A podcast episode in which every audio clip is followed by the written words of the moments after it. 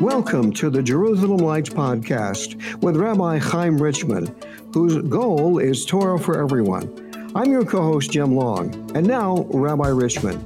Shalom, Rabbi. Shalom, Jim, and shalom to all our wonderful listeners. How are you? I'm doing very well, and just for folks who don't realize that uh, how we're, we're doing this technically, we are uh, uh, uh practicing social distancing. I'm here in the Ozarks in Mid America, and you are in the beautiful holy city of Jerusalem. So we're we're staying healthy, we're staying fine, and uh, thank goodness, as you pointed out, it doesn't. Uh, we don't have to wear a mask being this far. I, I so would like to shake your hand, Jim. I so would like to. I would like to shake your hand, and God willing, we'll be able to very soon. I notice things are going back to normal in in uh, your home Thank town. Here, here in Israel, we are we are slowly getting back to some degree of normalcy. There are there are more people going back to work, and there are larger gatherings that are being allowed. The social distance rules are still in place but stores are opening, and um, slowly, slowly, things seem to be getting back to uh, to some level. Uh, most of the kids are still not back in school, so so the economy is not going to get really back kicking until everybody is able to go to work. But slowly, slowly, things thing, things are looking up, and thank God we have uh, fewer new infections. Our numbers are looking good. How is it? How's the overall situation in America? Um, it could be better uh, if you've if you've been watching the news. The the urban areas, especially in the Northeast, of course, are are still uh, dealing with with higher numbers. Uh, as as you come out west uh, our way here in Arkansas and, and Oklahoma, and then back over to to L.A. and the Northeast part of the of the U.S. I, I, guess it's because it's the wide open spaces. People are getting out there, enjoying the sunshine, and uh, it's it's proving that sunshine really is is good for battling the the COVID 19 virus. And we, you and I, before we began the podcast, were talking about, God willing, uh, the opportunity for you to get on a plane again. And they, I, I noticed yesterday, the a couple of the airlines that uh, we usually take to fly overseas, they're going to allow it. And there's one silver lining around what they're how they're going to implement flying in this this new normal. The, the dreaded middle seat will be off limits. That, that's the good news. Nobody wants the middle seat ever.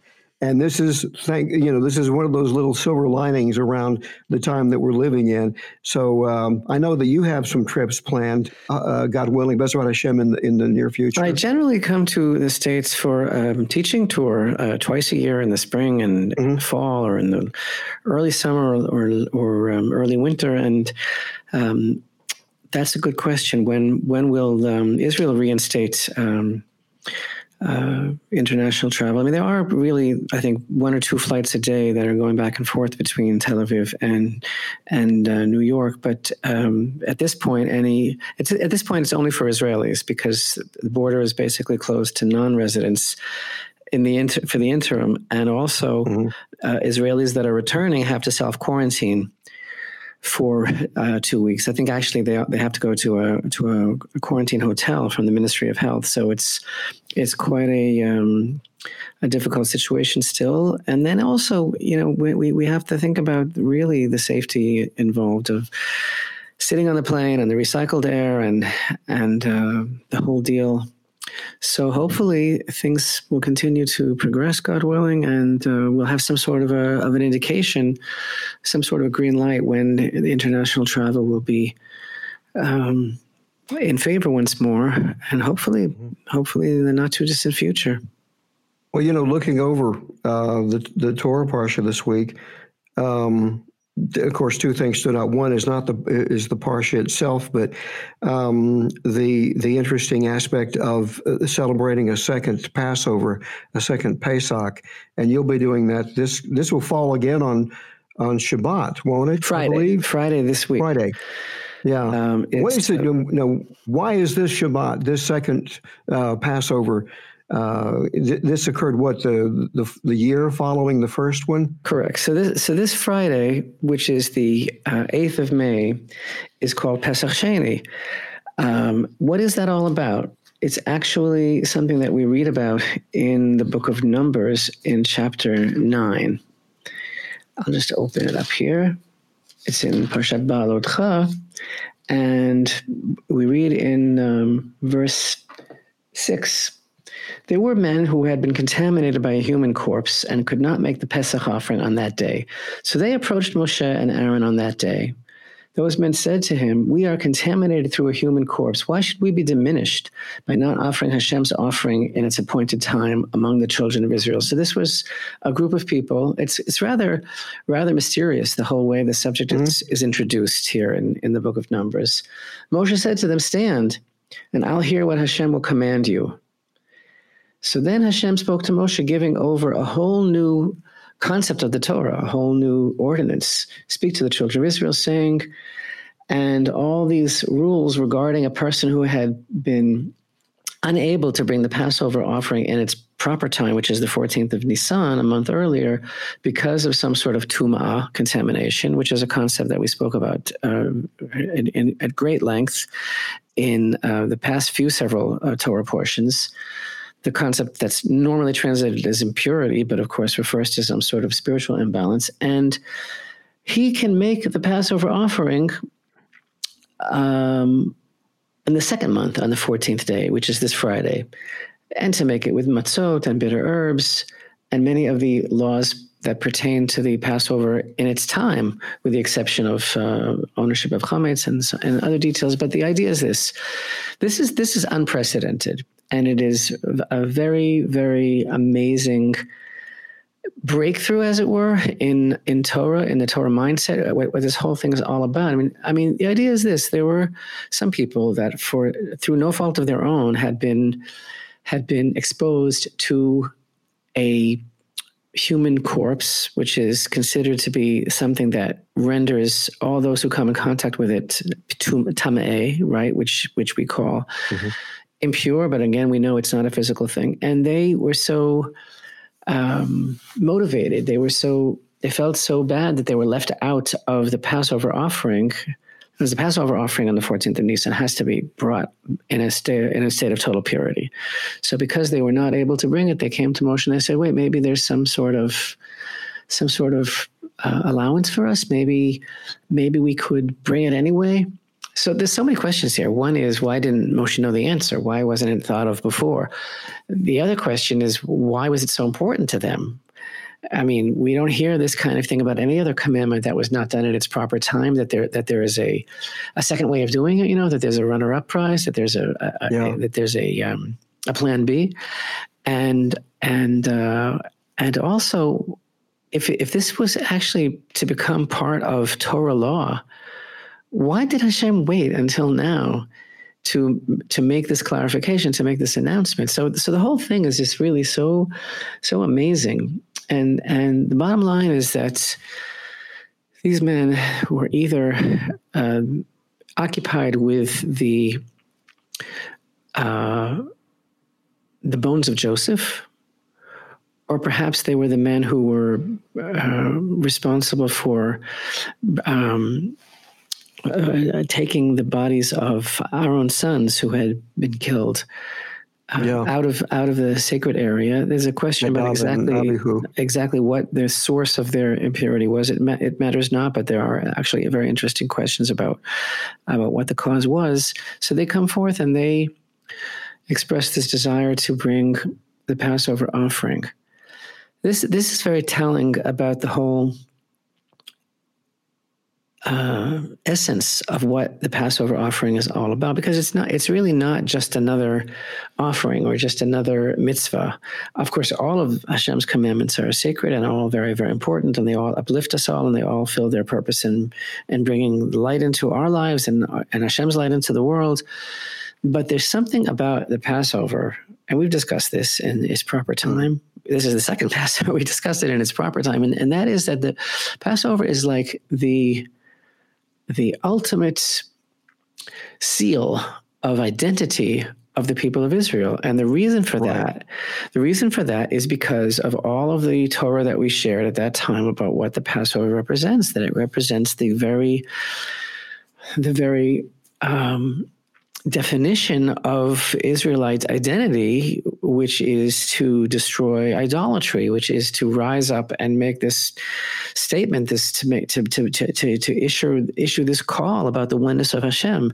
Everything that the Passover offering represents is the is the um, you know the sanctification of Hashem's name, the oneness of Hashem, the anti-idolatry stance, the slaughtering of idolatry stance and the whole concept of of the of the freedom that it that it brings about by bringing a person out of the fetters and shackles of the slave mentality and the idolatrous consciousness. Every, everything about the Passover offering, that's what makes it an eternal, an eternal covenant. Forever. This is like so such an intimate um, a, a, rendezvous with God. You know, the the right. the um, the Passover offering that that to the extent that it could be actually understood as being the national circumcision of the people of Israel, mm-hmm. and, and that's why circumcision and Passover offering are similar. They're, they are. Would you also liken it to the beginning? They they recognized it was a beginning of a literally of a new age on the planet. Right. I mean, it's exactly. it's that momentous. I was only likening it to the emotional aspect of someone who wasn't there when when the beginning of a very important. But to I, I didn't mean to to. Uh, diminish. Oh, and I have, and I don't mean to diminish the Declaration of Independence. but but well, here, the here's thing, the thing, Jim. This unbelievable thing here is that is that um, the Passover offering is so totally powerful and and representative of what the Jew is supposed to be in this world that they you know were involved in everything else on time they were doing everything but they but they said isn't there some exception that can be made so that we can't be so that we're not left out of that? The, way, the phrase that they use is so is so amazing. Why should we be diminished? Why should we be diminished not not to be able to offer it? And then for Moshe, who is like the paragon of humility and and uh, you know so self-effacing, to say, "I don't know, I don't know." The ruling here. Hashem did not tell me what happens in the circumstances when someone did not bring the Passover and it was through no fault of his own. I'm going to ask him. I'm going to ask him. So Hashem, so Moshe says, "Stand, and I will hear what Hashem will command you." So because of these of this group of people, an entirely new halacha was introduced and initiated. And so, one of the most beautiful things about this concept, which you really have to open up your heart in the deepest way for, because it's so amazing, is that is that this. I mean, ha- I hope you're hearing me because this is an amazing thing. This was Torah from the bottom up. Words, this was like the evolution of Torah, the the the the shining forth of a principle of Torah from the mouth of Hashem, coming from a lower arousal because because they they asked and so so Moshe says let me find let me go find out for you. And then Hashem came back and he said basically said yeah that's that's a very very good idea. And then he gave over all these rules here right? Right? Gave, that's a very good idea. doesn't that conversely show you that God re- regarded whatever they were doing which which had to be with these people being around uh, people who had passed away and the defilement it brings which is again, I'm, I'm falling prey to that word again. The the uh, the the fact that that having to having to accompany uh, a person who has passed away to care for about, a person to give the la- to give the respect to a person and properly attend to to a body right it's such a huge mitzvah to take care of, of those who've passed away. And, and I think God is saying to them, you have done something so worthy that it's not, that you should not have to suffer because of that. And plus the fact, aren't all of the mitzvot supposed to be observed with joy? this is part of why of why a person who is in that state of tuma of tumat of having been exposed to death is not to bring the Passover offering in time. But, yeah. let, but let me backtrack after I want I'm I want to make a couple of points then I'm going to backtrack to the whole concept of death because that's at the very beginning of our Torah portion this week of Parshat Emor which we haven't even begin to discuss yet because now all of a sudden we skip to, to chapter 9 of of Balutcha, of the book of Numbers to talk about Pesach Sheni. But but the thing that strikes that strikes one the most about this whole dynamic of the second Passover is that, I mean, Hashem, Hashem knew that eventually he would give this new halacha of, which again has no parallel whatsoever anywhere in the Torah, no parallel whatsoever to to what's happening this Friday. The opportunity for the second Passover is has no parallel anywhere in the Torah to the opportunity to to do something of the of the magnitude of the Passover offering, which all the offerings in the temple, I mean, they all have a very specific time. And if you didn't bring it on time, it is invalid. It can't be brought again. And all of a sudden Hashem says, oh, but when it comes to the Passover, under these circumstances, you could bring it a month later in the same day. And and again, he he he didn't let anybody know this in the beginning. He waited for this lower arousal, this for this for this human initiative. And so the, the beautiful idea is that it's like Hashem is saying, like, I was waiting for you to ask. I was waiting mm. for you to ask. But now let me tell you why this is so beautiful. The most beautiful things you ever heard in your life. Open up your heart in the deepest way. Now I'll tell you why this is so beautiful. Because what Passover real what Passover Sheni, Pesach Sheni, the second Passover really is, it's the holiday of second chances. Yeah. It's the holiday right. of second chances. And I'll and I'll tell you exactly on a very deep level what that means. But it's but first of all, to start with, it's like Hashem is basically saying, if you, I'll give you a second chance. And who doesn't want a second chance? Everybody wants a second chance. It says this is much more than just about bringing the Passover offering. This is a concept of Hashem always giving a person a second chance. But what did we see from here? The way that it happened? You have to ask for it. See, Hashem, mm-hmm. Hashem wants it to be your idea. So when these men came forward and they, through their own initiative, said, What's the, the deal with us? Moshe said, I don't know. I'm going to find out for you. And Hashem says, Oh, Oh, very, very good. I'm so glad you asked. Okay, so but what's the deeper level? The deeper, the deeper level is that we have a, a verse in back in Parshat Beshalach in the book of Exodus when the children of Israel exited from Egypt and they go through the sea and they have that whole experience of of uh, Kriyat Yam Suf. So at the end of the Torah portion, they are attacked by Amalek. At mm-hmm. the end of the Torah portion of Beshalach, at the end of chapter 17 of the book of Exodus, they are attacked by Amalek. And um, it says Amalek came and fought with Israel in Rephidim. And that's when Moshe told Yehoshua, choose for us people, go out and fight with them. That's when he went up and held up his arms, right? Guess what? Between the lines, this is not in the verse. This is our our sages tell us that that took place on this day, on the 14th of Iyar. Mm-hmm. Open up your heart. This is so deep. That's the day that they attacked Jim. That's the day that Amalek came and attacked. You know why? Because that day, what it what it resonates, what it broadcasts, the frequency that it that it reverberates is that you could have a second chance. And that's exactly the opposite of what a Amalek represents, because a Amalek, which is the gematria, the numerical value of the word a Amalek is the numerical value of the word safek, which means doubts.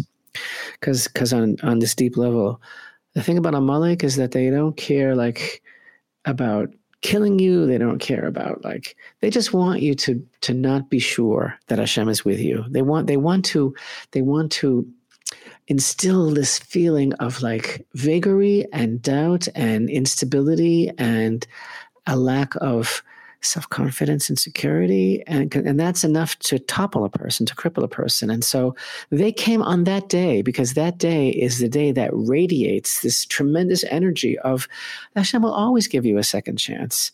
So that's what's happening this this Friday, the 14th of Iyar, is the day in the prehistory of Parshat Beshalach of of um, after we, we left Egypt and crossed the sea that Amalek came to attack on Rephidim on that very day.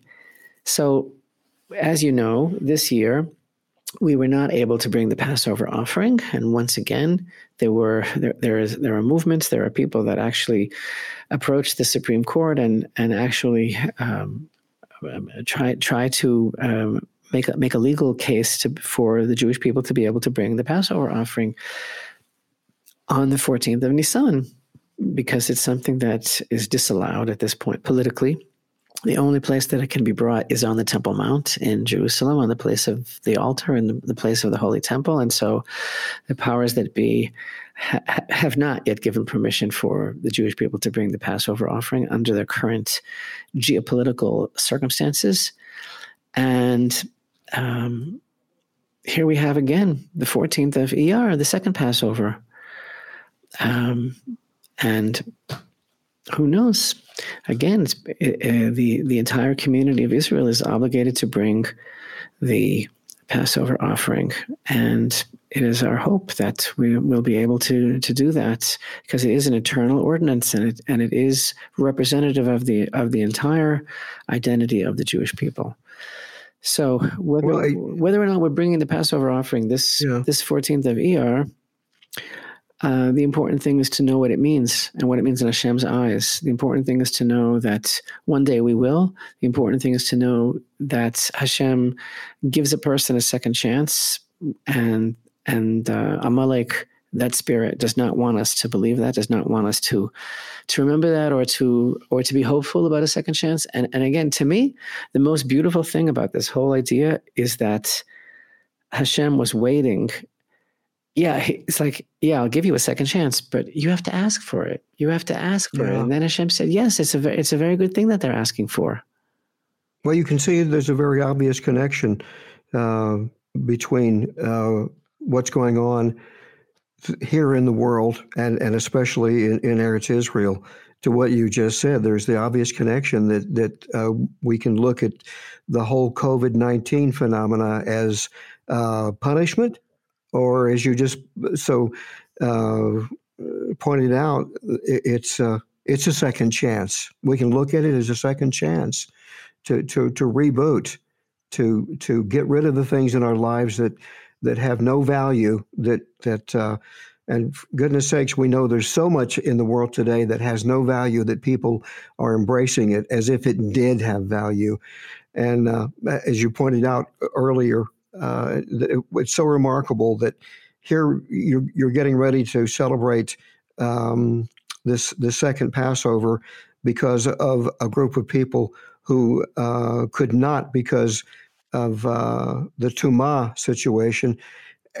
Here we we begin the Torah parsha Emor with the very same situation, talking to the priesthood. And the thing that I want to bring up that is so interesting to me is that it's been obvious to those that have been following in their their, their Torah and been listening to the podcast that that specifically we've been dealing with the, the Kohanim, the priesthood, and this aspect of what it takes to be uh, a Kohen and what it takes for the, uh, the, the the Kohen Gadol, the priest, to meet all these specifications to live uh, so that they can they can be in a place where they are unquestioned in their more their morality and in their conduct and their daily lives. And I, I would like for you to explain to our listeners that uh, uh, priest is not really a great. It's okay but to, to yeah, think of word? them as the, yeah the word i mean the kohanim are really more than just a for, for want of a better phrase they're more than just a holy man they they have a multifaceted these these people are what we would today almost call polymaths um, ex- explain the, the role that there is more than just being a, a kind of uh, you know uh, again to, to, default to the lesser uh, word holy man, a, a, priest. They are what are they really? They're they're in they're actually uh, ministering to people in every aspect of their life.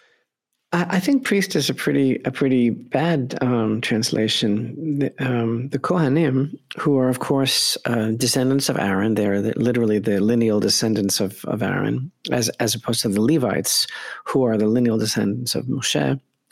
Mm-hmm. The priests are are nothing less than the the channel of bringing Hashem's blessing into the world. Everything that they do is about being a conduit to right. bring Hashem's light into the world. And of course, a great deal of that is focused on the service in the temple, which is which is so powerful and, and, and which is such a a um, a catalyst of, of blessing in the world, but they're they're the original rabbis. The Kohanim are the original teachers of the people of Israel, and their function is to really be almost like like a channel to bring Hashem's yeah. blessing in the world. I mean, every day they actually bless the people in the in the holy temple, and we have a, a remnant of that today in our daily service, where we have the priestly blessing, which is done in Israel every single day during the uh, the service in the synagogue. But, but the and, and, and, and in the, in the di- diaspora, it's only done on the festivals. But yeah,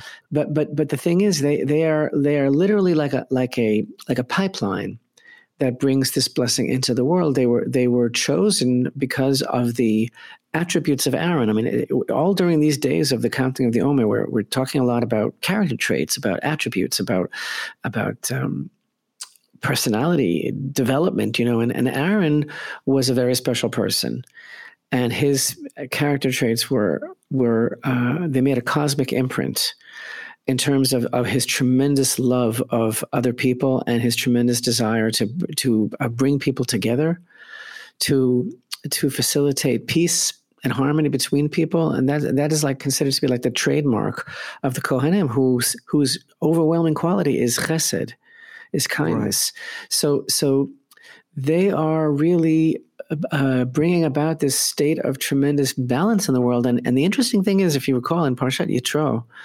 in the Torah section of, of Yitro, uh, which is where we have the Sinai revelation. So, as the people of Israel are preparing for receiving the Torah, um, in chapter 19, Hashem says, and now, if you hearken well to me and observe my, and observe my covenants, you shall be to me the most beloved treasure of all peoples. For mine is the entire world. You shall be for me a kingdom of Kohanim and a holy nation. So, in a way, it's kind, it's kind of like working backwards, but in a way, that verse is very telling to define what Kohanim are. Because, right. because if Israel is told to be a kingdom of Kohanim, so basically, the idea is that what the Kohanim are to Israel, Israel is supposed exactly. to be to the whole world. To the world. So Israel exactly. is the Kohen to the world, so just as the Kohen literally brings the shefa, the uh, the abundance, the the influx of divine blessing into the world through everything that he's doing, through every move that he makes in the temple, and through his imparting Torah to the, the compassion and the wisdom of Torah to the nation. That's what Israel is supposed to do to, to the whole world. Right. Well, but, but it's it's their their purview is broader than I mean everything they do.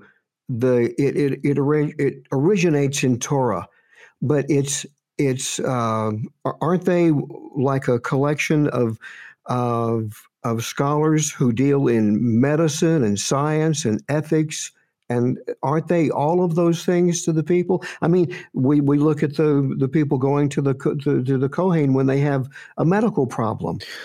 And well, specifically, we learned in the Parshiot of Tazria Metzora that when it comes right. to the Negat Tzarat, when it comes to the to the to the lesion of Tzarat, which we learned we must not translate as leprosy. It's the Kohen who gives the diagnosis, and it's yeah. the Kohen who actually declares it to be tzarat. And if he does not declare that, if he does not utter those words with his lips, then there is no quarantine, and there is, and it's not tzarat. In other words, he actually defines it and actually gives it its re, its reality. But that just shows that he's not like any other sort of doctor or scholar or scientist. Right. He, his because everything that he is that he is uh, involved in, he's bringing he's bringing it to fruition from its spiritual essence. He is mm-hmm. he is a soul doctor. That's how I define him. He's a soul doctor because he is he sees on a different level and he is relating to the reality of Hashem in the world, which frankly is something that we don't see. It's obscured, and that and that takes me to the beginning of the parsha, if I may, because because what's really interesting here is that you know, and this is basically I, I don't know if you if you noticed it, our listeners noticed it, but this Torah portion, Parshat Emor, which begins in chapter twenty one of of Vayikra, Leviticus, is basically the last Torah portion that's going to be dealing with all the laws that we've been learning until now regarding the Holy Temple, the Mishkan, the Mikdash, and the Kohanim. Because after this point already, we're going to have uh, a different uh, situation altogether in the last two Torah portions. Um, and uh, it's, it's, it's, it's totally a, uh, a different um, a different thing. So here we're talking after ha- after we've learned so much about the service of the Holy Temple, now in our parsha of Emor this week, we are we are coming back to the perspective of the Kohanim, the Kohen Gadol, and the other Kohanim, the laws that affect them, their lifestyle, what's expected of them, the, the, the, the way that they have to conduct themselves is different from everyone else. They, who they marry, they, there are women that other Israelites can marry that they cannot.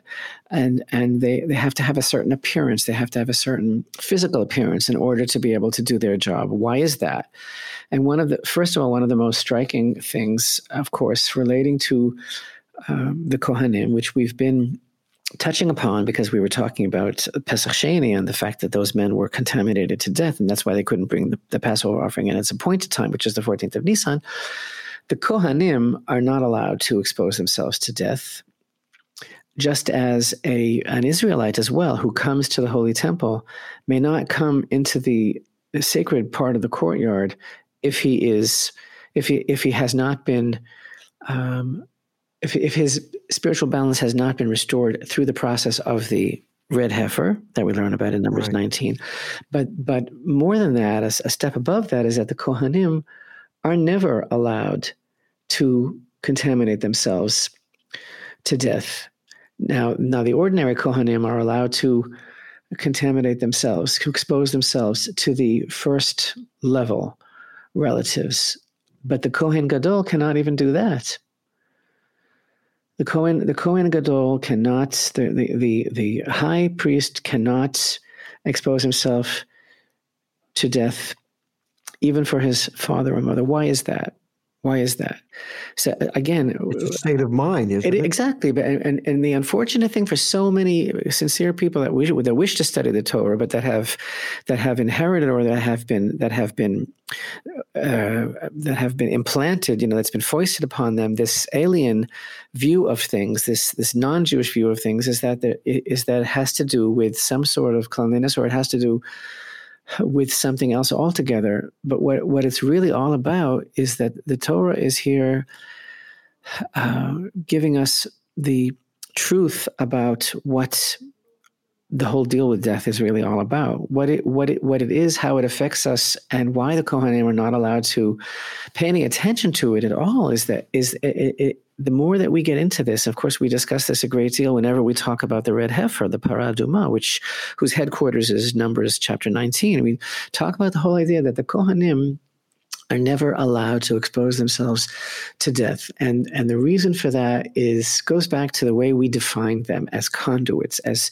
channelers of divine light and blessing into the world. Because the thing is that no matter how much we believe in Hashem, no matter how much we believe in all the tenets of the Torah, we believe in hereafter, we believe in Olam Haba, in the world to come, we believe in Tchiyat and the resurrection. The fact is, we're still very limited people and that is the human condition. The human the human condition is that we become subject to this uh, very morbid outlook of life and death. And no matter who you are no matter who you are if you're a human being to some extent you go into a tailspin when it comes to dealing with death of a close relative right. and, and our and contemplating our own death because we invariably some part of us does consider that to be the end and yeah. it's and it's and it's morbid and it's depressing and it's and it's debilitating and also it's an illusion and this is this is such an incredible torah concept it is it is one of the most beautiful beautiful revelations of what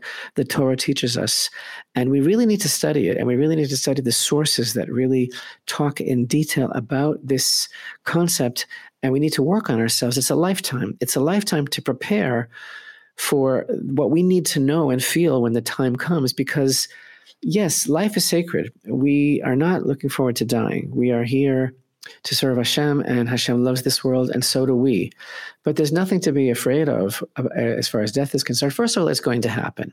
You know, I used to have mm-hmm. a teacher who used to say that everybody says, you know, that's like a club and I'm not a member. you know, like it's not going to happen to me because people have a certain kind of survivor's mentality. You know, like it's not not going to happen. But the fact is, it definitely, definitely is. There's no question about it. You might not even have to pay taxes, but this is definitely going to have to happen. But but the thing is, if we believe in the immortality of the soul, we believe that uh, that the soul is enriched by living in this world and making the proper decisions that we make, making the proper choices that we make, choosing to do good. That soul is enriched and goes and becomes part of the whole. Again, closeness to Hashem, and and the deepest revelation of Torah views death as a graduation to a new level of existence to a new level of existence. Now, it, it takes a, a, very, very um, rarefied mindset to always keep that in mind. And so, you know, let's say the the average person, we we work on that, and we and we and we deal with it, and we contemplate it, we engage with it as, as best as possible. Then again, uh, unfortunately, God forbid, when the time comes, we're hit with the reality of a loved one passing away, and it is debilitating. It is debilitating, but the idea is as debilitating as it is it's it isn't real. It isn't real but this is just we are subject to this to this um, uh, mental state and and and and it's not and there's no way to avoid it. That's why the wisdom of torah sages instituted the whole concept of mourning and the whole idea of sitting for seven days called shiva which literally means seven. And the whole idea which many people don't understand what is that all about? The jewish ritual of mourning is all about externalizing and and and, right. and, and, and, closing the circle. You know, you, know you, you come to a home where people are sitting in mourning and, and some people think that you're supposed to talk about anything else to get the person's mind off of it. You're supposed to talk about the ball game or something like that. And they don't understand that actually that's exactly what you're not supposed to do. You're supposed to give the mourner an opportunity to talk about his loss and for him to be able to to deal with it and that's only on one. It level. brings what we call closure. Yeah, exactly. In, in modern terms, and on a deeper level, it's also a certain kind of, of process that the soul of the departed is going through, a seven day process, a thirty day process, an eleven day process, and the and the close relative, the mourner, identifies with that and is, is and is also attached to that, and is also doing his best to help that soul to elevate. But but the idea is this, and here's the bottom line: the kohanim are a cut above everyone else. And because of their position, that they are responsible for bringing Hashem's light into the world, to the nation, and from there to the whole world. And here's the whole deal they are not allowed to pay attention to the illusion. They're not allowed to give it any credence at all. It's no, mm-hmm. no. And I, I always like to say the line from The Wizard of Oz pay no attention to the man behind the curtain because it's not real don't pay any attention to it. They, they are not allowed to expose themselves even for a moment to that mentality that that morbid debilitating illusion which is what death is because it is only an illusion because the, body is not us. It's not us. So yes the, when the body is gone the, the person still goes on to a different level. And so and so the bottom line is and and and, and this is really what it all boils down to who are the kohanim they are ministering to the Shekhinah. The Shekhinah, the divine presence, is eternal life. If you want to be in the eternal, in the place of eternal life, you have to distance yourself from death. Right. Because death is a lie and, and the eternal life is, is true. And therefore, even the the Israelites, everyone, even just the average person who comes to the Holy Temple, must be pure from having been exposed to death. But when it comes to the Kohanim, who, who this is their job full time, they are never allowed to be involved in that whole that whole uh, human merry-go-round that is our perception of of life and death because Hashem is saying it's it's a fallacy. It's not it's not what it looks like. It's not what it looks like. I promise you, he's saying. That's not it's it. The, it's the ultimate. It's it's the ultimate lesson in um, uh, your not giving way to your heart, but let, letting your the the the logic that Hashem gave you to to say, you know, the what what happened. The world tells you that just give in to your emotions you know it, it, always you know in every movie and every song it's it's always about following your heart right. but but but the the the Ko, the kohanim they are required to pass that test of not of not falling prey to the lies that their heart wants to tell them that it's all over now that they are to overcome that. And I, I love the way you express that because because uh, th- this is what Israel is supposed to do. They're supposed to show the world that uh, that, that, basically you are. Um, the idea is when you're in the fallen realm, you are constantly your soul is constantly being affected by your physical aspect when you're in the fallen state and when you elevate, when you become what you're supposed to become, whether you're from Israel or from from the uh, the other nations that uh, that you are you are supposed to reject that idea of external forces um, damaging your soul your soul is supposed to lead you in your in the physical aspect of the world right well it's like this whole time of the counting of the omer all the work that we're doing on character development and on our midot our attributes uh, one of the major themes that we've been talking about for so many weeks is the synthesis of chesed and gvura the synthesis mm-hmm. of loving kindness and harshness and and by the way hashem according to midrash uh, used both attributes to create the world. There is there is a balance of that's Tiferet. The Tiferet balance of harmony is between the the strictness of gvura of din of harsh judgment and the compassion of chesed, and and um, as opposed to let to letting yourself be led by your emotions. Many people right. just say, "Well, this is who, this is how I am. What, what do you want from me? You know, this is who I am. Right. This is this is my upbringing. It's how I feel. Environment. This is how I feel, man. Right. So it must be it must be real because I'm feeling right. But what the Torah is teaching us is that that's not an excuse because emotions are very very important and they really are a window to our soul and they are very powerful but we have to be in the driver's seat and we have to know how to channel them to emulate hashem. That's what they are. They're, they're a window all right but they're a window of, of who hashem is because this is how hashem relates to creation in a way that we can understand. And so isn't this what god told uh, told um, um, uh, suddenly i've gone blank um, the this is terrible. The brothers in Gan Eden. Exactly. Um, uh, Canaanite. Um, exactly. Canaanite. This is what God told Cain. Yes. You can harness this. Why are you all this? Your feet. If you do good. Go ahead. I'm sorry. Those verses exactly that you're thinking of. Exactly. And and and so we we are basically commanded to seize the moment, to seize ourselves, and to channel every aspect of our personality to good, and to train ourselves how to how to work on our our makeup, our on the on the whole mixed bag of who we are, and to try and and uh, departmentalize and organize our our feelings so that they actually are vessels that we can use for positivity rather than that use us and that we become just haphazard and and we become just creatures of impulse and and uh, that we're kind of just like reactionary all the time. Instead of reacting we're, we're actually supposed to act.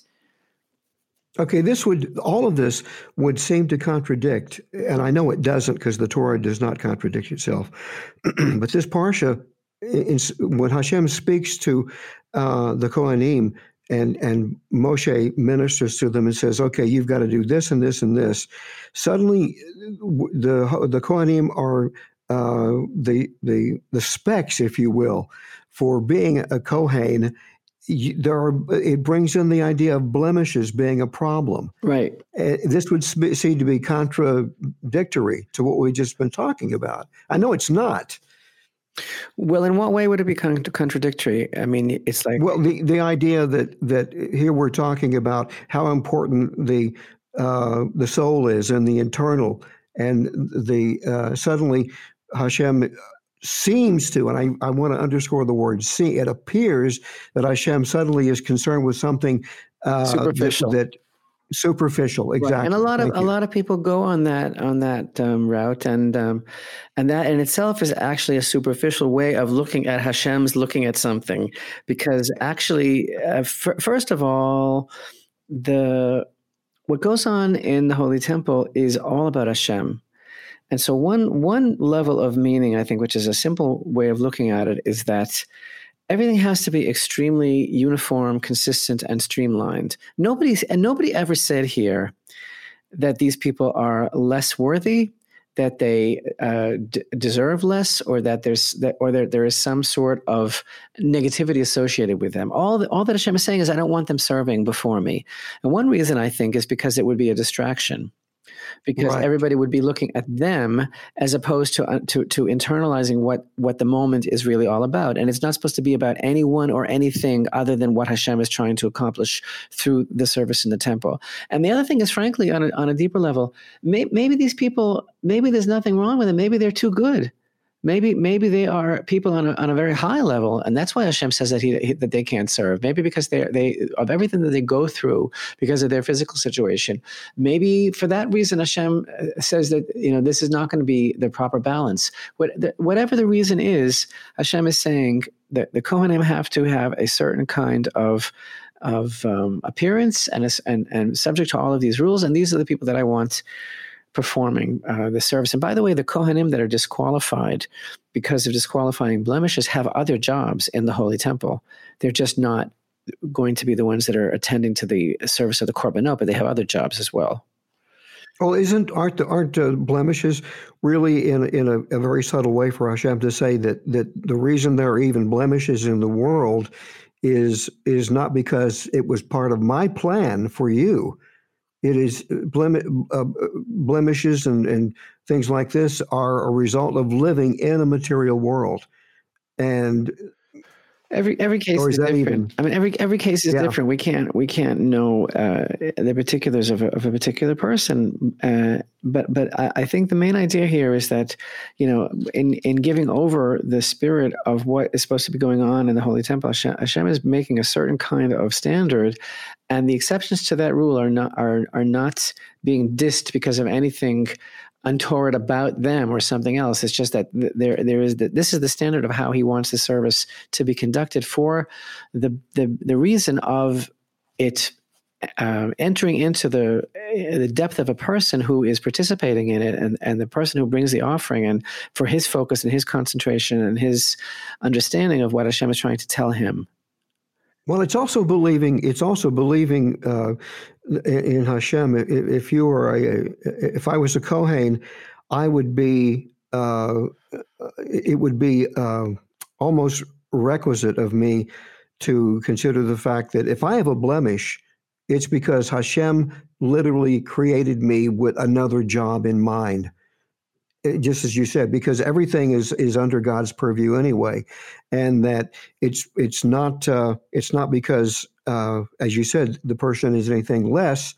It's, for instance, there.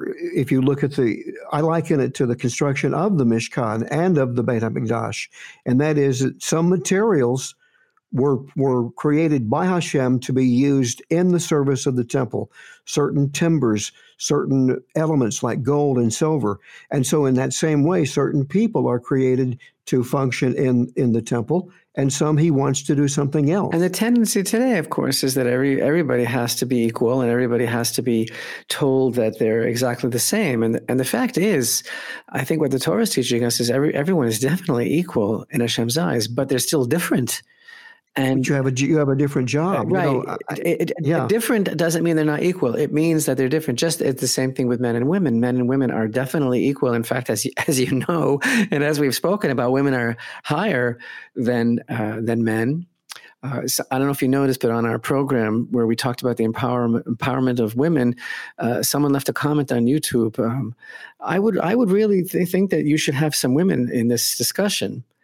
Um, yeah, I, I, I don't know if, if, if, I don't know if that if that person even bothered listening to the program because the program was so I don't pro, know pro women. I don't know what the what the, why they were picking a bone with us, but like she said something like, you know, I think it would be nice if some women weighed in on this on this conversation. So I, I didn't know what to do, so I just wrote as a response. Well, I learned everything I learned. I learned from my wife. Right. So she's exactly. the one that would have spoken anyway, but. Uh, you know, I, I liken this. You know, we're talking about the fact that this is that Hashem creates uh, us and with with gifts. And excuse me for you know to our listeners who might think this is improper in the same vein, but I, I look at the, the, the one who brought me to Torah, uh, the late Vendyl Jones. He was a man who uh, who was colorblind, and and people you could see people saying, "Wow, that's too bad." You know, well, first of all, I never heard him complain about it ever and secondly, it was that color blindness that allowed him during the Six Day War to pick out 67 gun emplacements of, of, of, the enemies of Israel that the other soldiers couldn't see because they because when he looked at the camouflage, he was able to tell it was not real foliage. And so there is a there is I think a perfect example of what people would consider uh, an imperfection. Yes, uh, by any standard it would be, but it, it was a gift that God gave him uh, that allowed him to save lives. Probably. Yes, that is such an amazing story. He, I think he won a medal. I think he got a medal from the IDF for that service. I'm pretty sure. I don't know if he had. The, I know he, in uh, he the Time magazine wrote, wrote a, a small paragraph about him and uh, he. Uh, uh, it's always an amazing story to me. It's also the same. Uh, the something people don't know about Vendyl is that he was uh, one of his sons was uh, had renal failure, failure, and and and had to have that organ replaced, and they couldn't find a donor, and they and they and they found that Vendyl had the correct blood type, and when they put him on the operating table, they found out that he was born with an extra pair of, of kidneys. Of, uh, of, kidneys. Wow! And it, it, it turned out that it's a, it's a, a medical condition that that affects like zero point one one five percent of the population. So anyway, he had an extra set. Uh, just happened to have an extra set for his son. Just happened to have it, and and in a way you would call that a medical sort of malady right. that imperfection, and yet there it was. It was a gift again. Wow, That's so beautiful. Jim, after the whole uh, concept of uh, of the Kohanim, and and then we go on to to Terumah and some rules also regarding uh, the requirements for the animals that are that are brought. All of a sudden, in the in the middle of Parshat Emor, we have a chapter, chapter twenty three, which is basically the the main section of Torah that details the cycle of the year. Yeah. The festival. The festival. It's here in, in Leviticus 23. Uh, it, the whole description of the calendars, beginning with Hashem spoke to Moshe, saying, "Speak to the children of Israel and say to them, the Hashem's appointed festivals that you are to designate as holy gatherings. These are my appointed festivals." It starts with Shabbat, it goes on to Pesach, it goes on to the Omer and Shavuot and Rosh Hashanah, Yom Kippur, Sukkot, Shmini Atzeret. And it's it's really amazing. And so since Parshat Emor is the last section really in Vayikra that is going to be dealing with the rules of, of the temple. And we just concluded now with these amazing ideas about the Kohanim that are serving. Why all of a sudden do we have here um, it's kind of like a divergence. It's, it's kind of like mm-hmm. a completely different. I have a, I have a theory about why why it's there. If can I share it with Please. you? Please. Okay, since we're since we have the time, uh, it's it's amazing to me that every week that we study the Torah parsha, you could literally it, it, it it's a model of the DNA. Every Torah parsha literally in, uh, embedded in each Torah parsha every week is the whole Torah. The, the concept of what the Torah is teaching the, the people of Israel and, and by connection the world, literally those principles are embedded in each Torah parsha. And the completion of being taught the, uh, the, the, the raising of the Mishkan, which is like the creation of the world, what does it finish with? It finishes with dealing with the people who minister in this world called the Mishkan. So just like creation, um, you have you have the, the world, which is the Mishkan, and then what's the last thing that Hashem created? Humanity was was mankind. So that that th- this all goes along parallel with the creation of the world. And so, what is the thing that God does right after he creates man and finishes, almost finishes. He doesn't quite finish creation. He he's he says he sanctifies he time. The, he sanctifies time. Right, Shabbat. He sanctifies time. And what are the festivals all about? They're all about the sanctification of time. Jim, that, that is exactly how I look at this. I, I want you to know that I, I call it the space time continuum.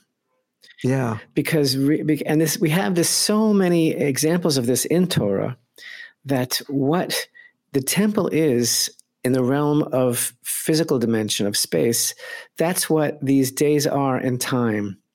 It's all one thing, it's all one unit. It's about sanctifying reality. And, and again, and it fits in so perfectly with the beginning of the parsha with the Kohanim who have who are basically they are living in a separate reality, which is the true reality. In other words, the reality that we live in is an yeah. illusion because we are subject to this debilitating illusion of death, which is not even true but yet because it is a physical death and we are in physical bodies so we we we have that reaction right but they're but they're not involved in that right because they're because they're bringing the light in and they minister in the place of the Shekhinah, which is the source of eternal life. So therefore, they have to limit sustaining life. Exactly. So they so they want to remove themselves from from death. So how do we bring that into our lives? In other words, there is a vision here. There, that Hashem is sharing with us a vision for an uh, for an exalted, elevated level of life of reality, and we are in this dimension of space and we are in dealing with we are subject as it were to the to the dimension of time and and Hashem is saying through everything that goes on in the temple you you you elevate the concept of space you sanctify space you sanctify the physical you sanctify the world and every day does not have to be a continuation of the previous. Every day you can strive for a new level, a new insight, a new connection to Hashem, to, for, to more light, to more holiness, to, to more of a reason to live, to more of a of a realization that the soul is eternal. All, all of these ideas that we spoke about. How? Through the calendar because because every one of these appointed seasons these appointed times that Hashem uh, that Hashem branded into the reality of time is a device uh, by by which we can uplift ourselves from the man, the mundanity the lie of this false vision of reality. It's it, i'm trying to say the space-time continuum. In one sentence what the mikdash is physically in the in the plane of space. That's what the festivals and Shabbat is in the realm of time. It's the same thing. It's it's one idea. Here it's refracted through through the prism of space, and here is how it appears in time. But it's the same call of Hashem. The call is don't be stuck in what your your eyes is telling you is what reality is. I'm the only true reality, eternal life the truth of knowing who I am is the purpose of life. And this is the way to do it. and and it and through the sanctified space and through the sanctified time, we are free. We literally liberate ourselves from Pharaoh, from Amalek, all the things that we discussed. And so it's uh, the piece de resistance that it all is brought together with is is the second Passover. That's no wonder.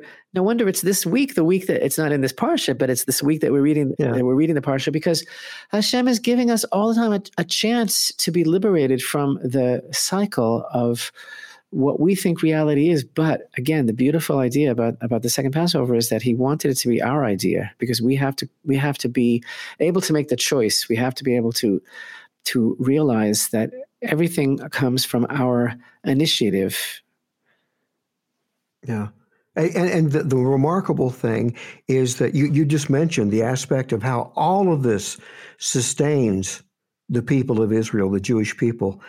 And uh, I mention that because to show you God's gentle hand in history, um, the fact that, that, that Israel still celebrates those festivals, those Hagim, is what has kept Israel I believe, modern Israel alive in the world today, and the fact that that his gentle hand was there on these uh, leaders who founded the modern state of Israel, who were not religious men, and yet when the modern state of Israel was created, the holidays that were adopted as national holidays are all of these festivals and yet they yet they were they were made part of the the uh, the national um, observances even though the men who put together the state of Israel were not what you would call observant Jews. But yet they had a uh, flash of prophecy. Could you say they had mm-hmm. a they had Insight, a, yeah. a, very strong sense of destiny, and I believe that they definitely were part of the process of redemption. Amen. Yeah. We still have to talk about the some amazing things at the end of the Torah portion, uh, specifically the concept of the blasphemer, but I don't think we're going to get to it. So I'll just mm-hmm. give a little teaser here for our uh, weekly video Torah lesson. Hopefully, we'll be able to go further into some of these ideas. Um, the end of the parsha, the showbread, and the blasphemer, where you need to talk about. I also want to remind all of our listeners about our weekly Zoom classes that are taking place uh, generally um, on Sunday uh, different time zones, but you can um, look see on Facebook and on our website, rabbirichmond.com and Rabbi Chaim Richmond Facebook page details for the schedule for our Zoom classes. This week we will be having the second part of uh, a Zoom meeting about Adam and Eve and the whole concept of the tree of knowledge, finding ourselves in the Garden of Eden. All previous uh, recordings of previous classes can be obtained easily by writing to rabbi at rabbirichmond.com and asking for link to the recordings. And anybody would like to participate in these meetings, feel free to write, and I'll send you the Zoom meeting ID and password. And regarding the the upcoming months, God willing, Jim, I really hope that when air travel becomes uh, possible again and uh, approved uh, by Israel and and starts to become feasible and open up, I hope to be coming back to the States for a um, teaching tour. And I do have some commitments that I had made for the month of June that I don't think are, are going to happen for a couple of months. But yeah. any anyone that um, would like us to come to lecture in, in your community, just let us know, and we can certainly try to work that out. Well, I really want to urge everybody to tune into your what I call your video parsha, because uh, one of the blessings that I see that of Hashem letting us do these podcasts is that we are, I call it purifying the air. And, and that is that we're we're hopefully week to week we are getting rid of these outdated concepts that have, have brought so much negativity towards the Torah and the misunderstandings and to show that it's not a book full of old, outdated, antiquated ideas, that it really is a book of life. And and uh, I look forward to seeing uh, you talk about this idea of the blasphemer because that really, really needs to be explained and, and, and opened up and, and shown that it's, as you said, you said this as we were talking earlier, it's really about mercy, God's mercy. And so I, I, urge people to, to tune in and watch that on, on YouTube. And just a shout out to our listeners and to our viewers.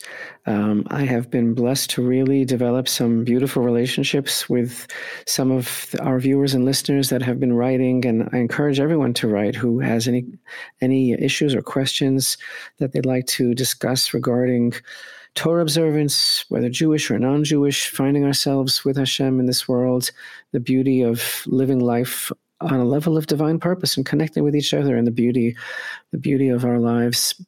Uh, I'm very, very grateful and thankful to Hashem that I've been able to hook up with so many beautiful neshamot, so many beautiful souls that are really searching for truth, which is the whole idea of what Jerusalem Lights is really all about.